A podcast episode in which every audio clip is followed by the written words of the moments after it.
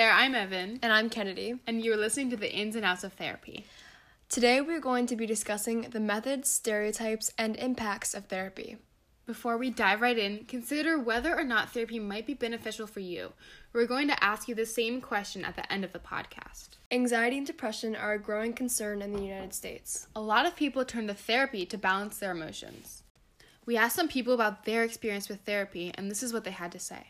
Hi, my name is Melissa Cox. I am the art teacher here at Henley. I'm going to talk a little bit about my experiences with therapy. Um, about two years ago, I was diagnosed with severe anxiety and depression, and I currently go to therapy twice a month. it really helps me deal with a lot of the negative self talk as well as learning some coping skills on how to deal with that.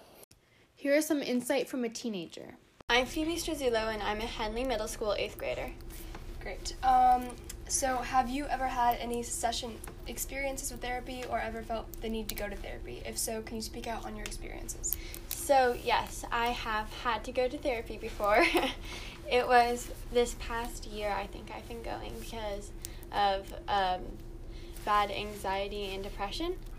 How do you think therapy has affected you with your mental health? I think it's affected me positively because um, I it was a hard struggle last year. I think it was like exact like a little over a year since I started, and it's it's really helped me because like I've gotten out of this like dark hole and I like found out more about my like self that I knew subconsciously that never really yeah. came to myself and I'm like whoa like I know this about me now from like doing this. Then we asked them who they thought, quote unquote, should go to therapy. Uh, I think therapy for me um, is really for everyone. Anyone that needs help guiding through emotions from day to day stress or anything that comes up in their life. um, I don't think you have to be diagnosed with a mental illness to actively go to therapy. I think therapy is important for anyone who needs help navigating through their emotions, feelings, and to help build coping skills when dealing with those emotions. Here is a point of view of a licensed clinical social worker. Hi, can you please introduce yourself? Sure, my name is Sarah Lewis. I'm a licensed clinical social worker. I have an undergraduate in psychology and a master's in social work, and um, I am in private practice. I have a specialty in children and adolescents and also in childhood trauma. I think therapy is actually designed and best used when people are pretty healthy and feel pretty good and just want to do personal growth work um, and improve their coping mechanisms in general. Um, I think when people are in crisis, the unfortunate part is they come in in such um, kind of desperate place, you know, such a desperate place that the focus of therapy is to get them back to just their baseline, not so much make any big improvement. Um, now, you can certainly come into therapy in a crisis place, get back to your baseline, and make improvement. It just takes longer than if you come in at a, at a kind of a decent, happy place. I found this actually be really, really interesting. I never really thought of therapy in the sense that healthy people should go to therapy. You know what I mean? Yeah, I mean, I've grown up with a therapist as a mom, so I've yeah. always it's always been an option for me. But I think definitely in a lot of in a lot of households, it's really not an option, and it's looked at for really only people who are messed up or like they have problems, which is not true. At all. Yeah, that's a completely a stereotype that I see. Yeah. Also, another thing that I kind of considered lately, um, while working on this project, actually, is that you're never gonna know if you might be mentally unstable or could benefit from therapy unless you go to therapy. There are plenty of mental illnesses out there, and you'll never be diagnosed unless you go to therapy. right, exactly. Yeah. And I think the sad thing is, is that a lot of times people only go to therapy when something really, really bad happens, or like, let's say, like, someone has a psychotic break or they lose a little bit of a touch with reality. Yeah. And um, here are some techniques that our interviewed clinical social worker Sarah Lewis gave us. So, um, so essentially the way I was trained is to, to view a person as a whole. So I, I see um, not only the person and whatever their symptomology is or their pathology that's happening at the time, but also their strengths, um, and also kind of the way that they um, view the world, but also the way they fit into the world. So their family, kind of a person in a very big whole picture, and so that's my first step basically, um, and that's very kind of social work esque. Um, but I do use different interventions. I use um, play therapy, um, uh, cognitive behavioral therapy, cognitive techniques. Um, I do something that's specialized for trauma called EMDR, um, which helps, which currently is probably the number one trauma treatment that we have for folks that not only helps uh, trauma survivors recognize um, symptomology, but it actually it's one of the few interventions we know of that decreases the central nervous system response to triggers of trauma.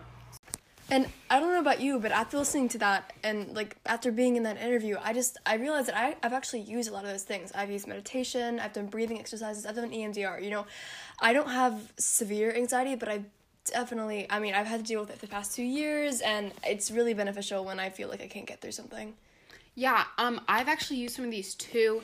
Everyone um, is going to go through times when they're anxious or they feel stressed. And using one of these methods can be really, really beneficial to your emotional health. Um, to all you guys out there, try these. And change is good. And using these could really, really help you calm down in some senses. Right, and one thing is, I mean, like talking from us too, we are teenagers, so We I feel are, like yes. now is the time when everyone starts to experience this, and it's like an overload of hormones, and everyone's like dealing with their own problems. So, I feel like now is the time to really try to get into your mental health because I mean, now is the time that we try to take care of our bodies, but you need to take care of your minds also. Yeah, and the earlier you get into the habit of really taking care of your mind as well as your body, the better um, you will be able to take care of yourself as you Right. get older. Yeah. Um, yeah. Okay, so moving on, I think that one of the biggest issues with therapy is the negative connotation or stigma that the word therapy carries with it.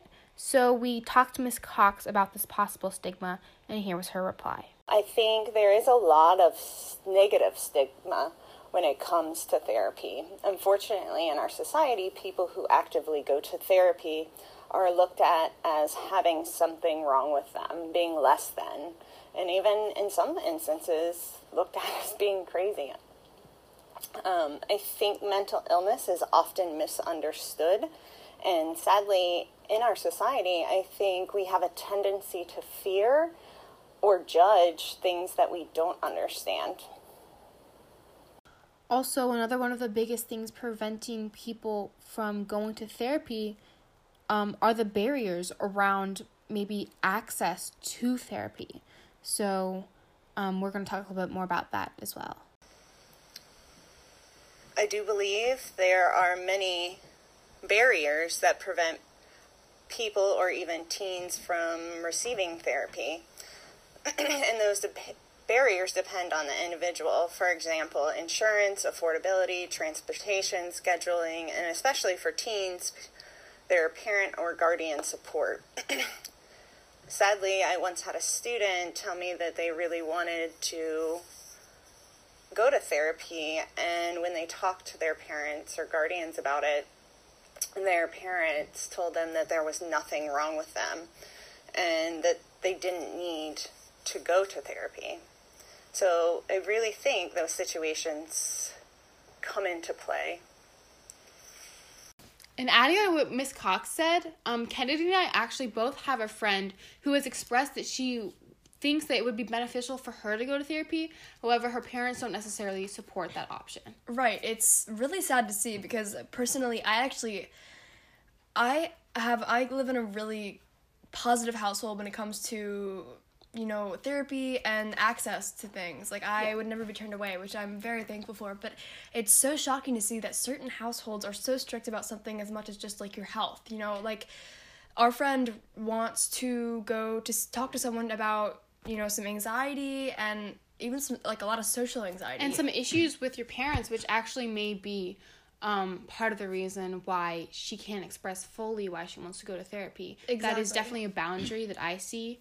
Um, Right, and it's not only just like shooting someone down, but to say to kind of deny them and say, you know, like you don't have this, like you're you're too you don't young. have issues. you're too young to really like know what you're doing or know how to it, right and just denying the per like someone of even like thinking they know themselves which is i think really hard yeah So I I felt like I really wanted to help um her out with this issue, but it's really hard for I think you and me both right yeah to help in this way because we really need her parents are the ones who at need this to point accept her yeah who Yeah. have to accept that she wants this help. So I think that's one of the boundaries.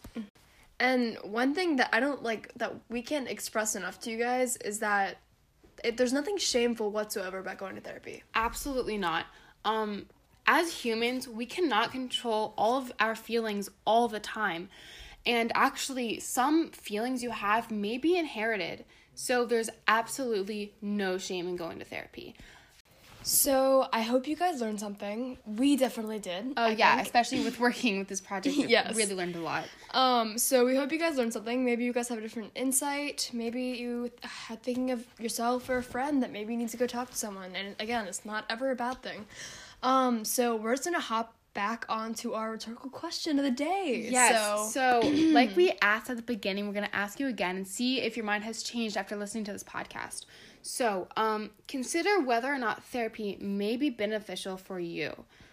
Um, that is something I we we really want you guys to think about because hopefully this podcast made you think about yourself in terms of therapy and your own mental health. Right, and I think it's not like I mean it is, but also it's something where it doesn't have to be like every week or every Monday. You know, like personally, I have been nervous about certain things, and I've gone talk to someone just like before, maybe or beforehand, like a couple days before, just so I can kind of calm myself down.